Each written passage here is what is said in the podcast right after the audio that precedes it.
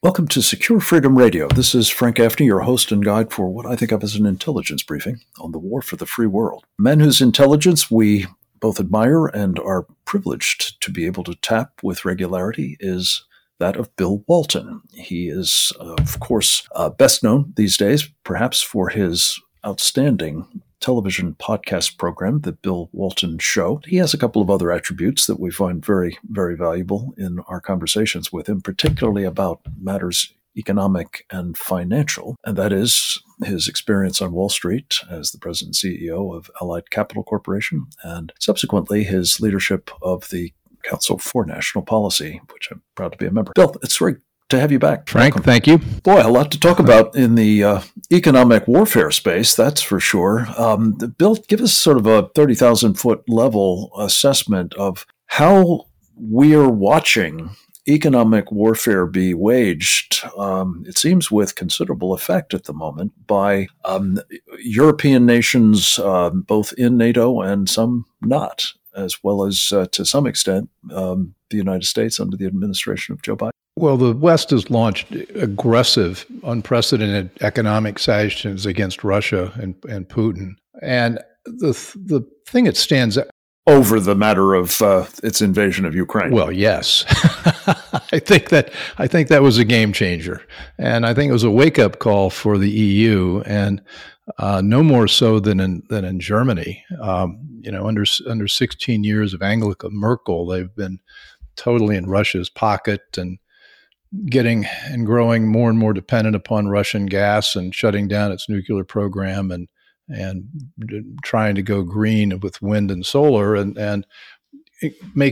putting the German economy and the German people in incredibly precarious position. Well, this weekend, the German Chancellor Olaf Scholz announced a complete reversal of virtually everything that she'd been putting in place, including the Nord Stream 2 pipeline, which was all set to go and was being studied and expected to go out and online in this summer. They've shut the quote study down, and the expectation is they're not going to open it up. The other thing that's fascinating is that the Chancellor was a member of the Green Party, and of course they've been against all of these fossil fuels, and now in addition to trying to drive Germany's production of fossil fuels up, he's now urging reactivating a lot of the old nuclear power plants and is advocating building more. And that's also a complete reversal from where the Green Party's been. And, what they're seeing is that Putin wants to reestablish the Russian Empire, and the Germans have woken up from this dream they've been in the last 20, 25 years, and are now prepared to step up, and including Germany's contribution to NATO. He pledged 100 billion euro, or 105 billion euro, $110 billion to its defense effort to get it up to 2%. And of course, this is what Donald Trump was lecturing about for year after year after year, and everybody thought Trump was way out of line. Well, it turns out Trump was exactly right, and the Germans now agree they need to be able to prepare to defend themselves. There is, of course, a certain fluidity to all of this, and I personally would be a little dubious that we won't see that Nord Stream pipeline, the second one, brought online in due course, having invested as much as they have and frankly having become as dependent upon Russian energy as the Germans have. And the same might be said of their commitment to finally step up on some of their obligations to enhance their military preparedness. But it's a positive development, that's for sure. And I guess it calls to mind that old line about conservatives being liberals mugged by reality. Maybe Greens and socialists in Germany are being now bugged by reality and braced up in a way that let's hope is enduring, because it's absolutely vital to having the kind of deterrent effect that one has hoped for long before now. Bill, as we're speaking, of course, the war is still going on in Ukraine. There's a large convoy of military vehicles headed towards Kyiv, as it's called these days, that suggests that it's going to become much uglier and particularly more deadly for the people of the capital of Ukraine and perhaps the people of Ukraine more broadly, which makes all the more interesting what kind of toll is all of this taking on this economic warfare, that is, on the Russian economy, the currency of Russia, the capital markets of Russia. Well, the other thing of note was that the European ministers got together this weekend and virtually unanimously voted to impose the toughest economic sanctions they ever. And the pivot point in this, I guess, was the call that the Prime Minister of Ukraine came on, dialed into the meeting, pleading for help. And he said, this is probably the last time you'll see me alive. And he gave a very emotional 10-minute speech. And after that speech, it really turned the room around. And the Germans, who had been skeptics, really turned on a dime during that meeting. And the sanctions, the big one is the limiting Russian banks' access to the SWIFT system, which is the short term for Society for Worldwide Interbank Financial Telecommunications. It's essential. It's the Gmail for banks. I mean, if you want to send money around, this is what you use. And they've cut off all the banks in Russia, interestingly, except the ones that handle the gas sales, and because they don't want to cut off the energy supplies to the EU. But except for that, it is having a very crippling effect in the Russian economy. Oil and gas is only about 20%. Only, that's a lot, about 20% of the Russian economy. And they've had a fairly vibrant tech sector. And that piece of the world and that piece of the Russian economy has been incredibly crippled by these sanctions, and they really can't do business because they can't get access to their capital. There's a case of one small tech company that had $2 million set aside for just this kind of eventuality, and now because of the SWIFT system being shut down, they can't reach it. We're seeing a run on ATMs in Russia. We're seeing, the economic shock here is tremendous there. They could see their GDP fall by 10, 15%. And, Frank, your word dubious, that's a good word when it comes to the tough intentions of the EU, but what's not in question is that the Russian economy is really quite small. It's 11th in the world, smaller than South Korea, highly dependent on oil and gas. These sanctions are cutting off the vibrant part of the Russian economy. Russian GDP has been flatlined for the last 10 years. And most importantly, the GDP per person has dropped from about $16,000 to $10,000 since 2012. And when you look at that amazing photo, which is all the more remarkable given that the size of the population has dropped. So you'd think that it would be staying more or less static, even if GDP is declining. Which makes matters even worse. But for me, the image that stands out is that astonishing photo of Vladimir Putin meeting this weekend with his top advisors on the economy. And he's sitting at the head of a meeting remotely. He's sitting at the head of a 50-foot-long table, and his advisors are all the way down at the other end of the table. There are about 5 or 6 of them clustered around. Evidently, Putin has been absolutely in a state of paranoia about the virus and has been social distancing. And this is the most extreme example. And we've got photos to prove it. But the other thing is he doesn't use a cell phone. He doesn't use the internet. He thinks that it was all been engineered by the CIA, so he won't touch the electronic world. And he's very out of touch.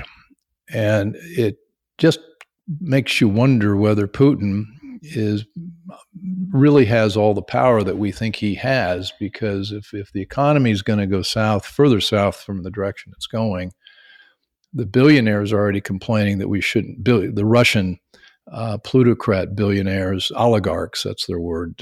They're all complaining about this. You have to wonder how long Putin is going to be able to hold the whip hand.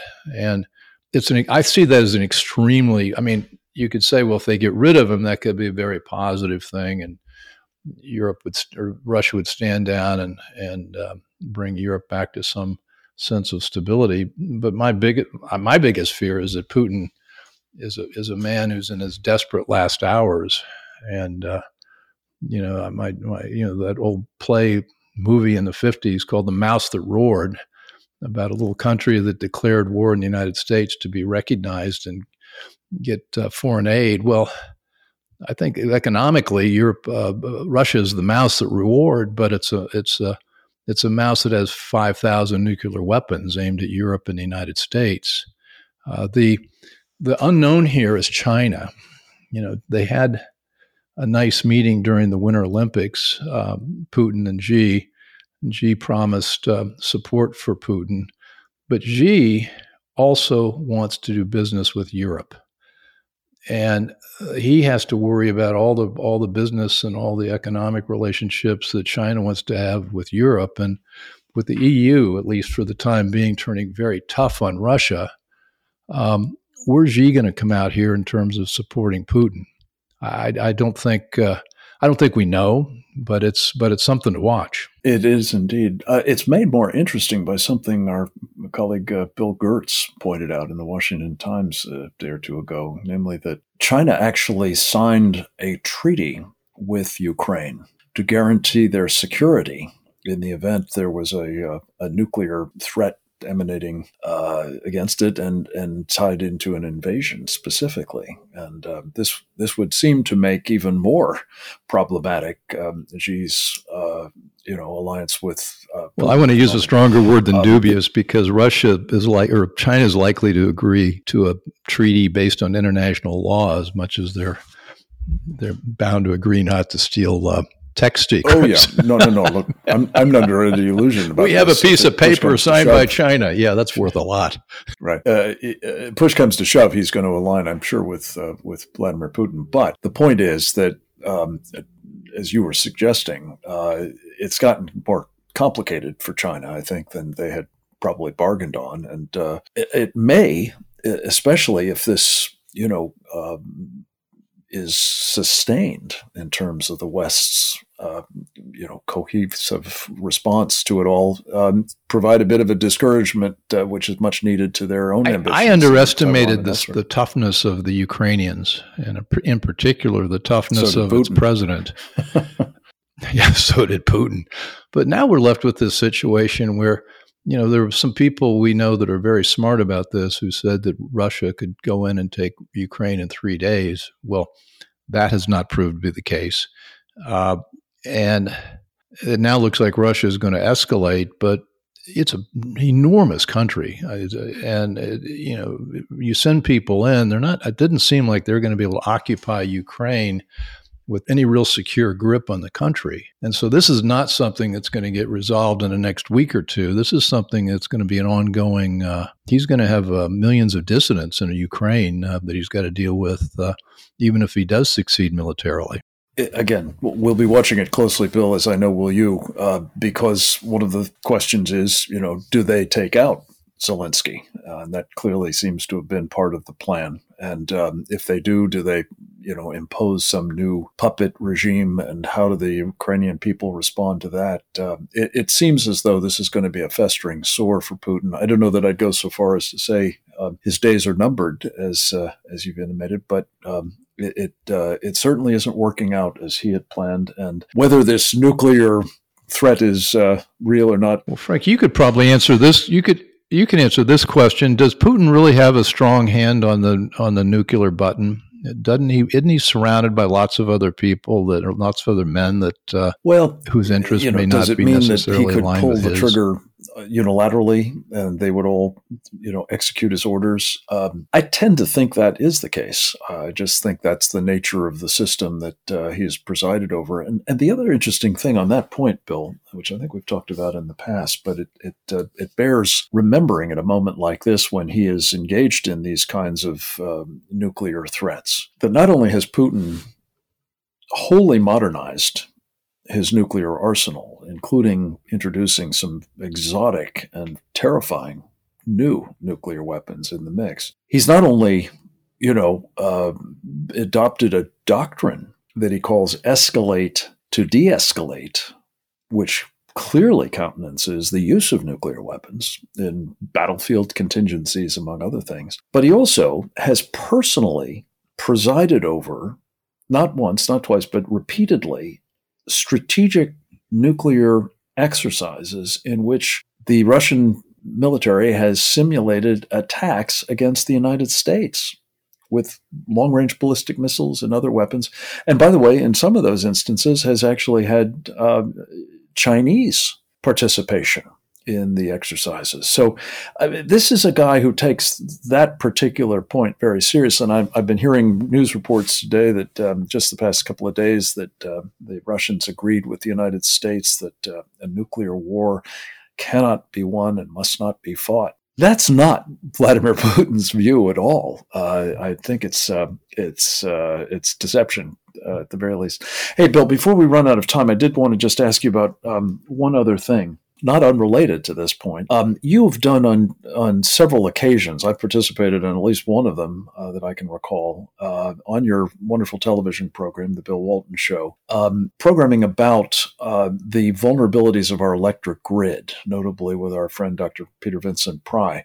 There has been, this weekend, as you may have seen, a really stunning piece by 60 Minutes. And again, it wasn't news perhaps to your audience or mine, but I think to a lot of Americans, it probably was hugely shocking to discover that this large substation outside of San Jose, California, back in 2013 was very nearly destroyed by unknown persons. By the estimation of our colleague Mike Mabee, who featured prominently in the 60 Minutes piece, by the way, a 700 terrorist attacks against the grid in the past decade.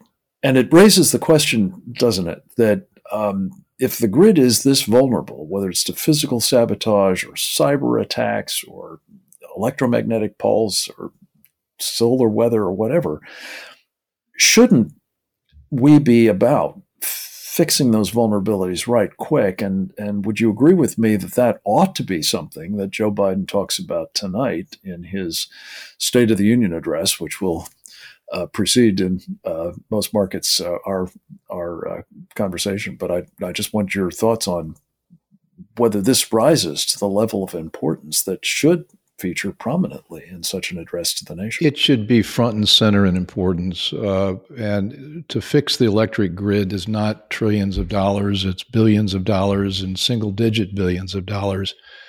And we could do it. And we could do it fairly expeditiously, as Peter Pry explains. But this calls to mind why this situation with Putin and Russia is so dangerous, is that our foreign policy and national defense leadership is so unserious, so unprepared to deal with real threats. They're running after still global warming. John Kerry has said this is the Russian invasion. Gosh, he hopes it doesn't interfere with our plans to move to green energy. And then also we've got Lloyd Austin concerned about white rage, and Mark Milley concerned about white rage and the U.S. military and white supremacism, and they think those are the biggest threats facing the United States. These are the men who would be recommending addressing the problems with the grid, and that they're not doing it is to me a fireable offense. It's almost treason because they're smart people who know that this is an issue. And coming back to Ukraine, one thing surprises me is that Putin has not done that to Ukraine. They have the capability to do it. And maybe they don't want to tip their hand with regard to EMP. If they did it with Ukraine, it might stiffen our resolve to do something here. And so it may be just a strategic feint that's being implemented. It's a big concern, and that Biden would talk about it tonight would just be fantastic because for the first time in my life, I'm really worried about being incinerated. I mean, these people blunder after blunder after blunder. You know, and you know, Trump had the Nord Stream 2 pipeline shut down. Obama was not for it. And then the first thing Biden does in January or July of last year is they open the whole thing up. And that pipeline is 100% owned by the Gazprom, the Russian oil and gas company. So the interrelationships here are fascinating and dangerous. They are indeed. Bill, this is why we value so much your contributions to the program, helping us work through all of these. And I look forward to our conversation with you again next week. Thanks for your time today, my friend. Keep up the great work you do at the Bill Walton Show. Next up, we will speak with Colonel Chuck DeVore, United States Army retired, about this Ukraine business on the tactical and strategic levels right after this.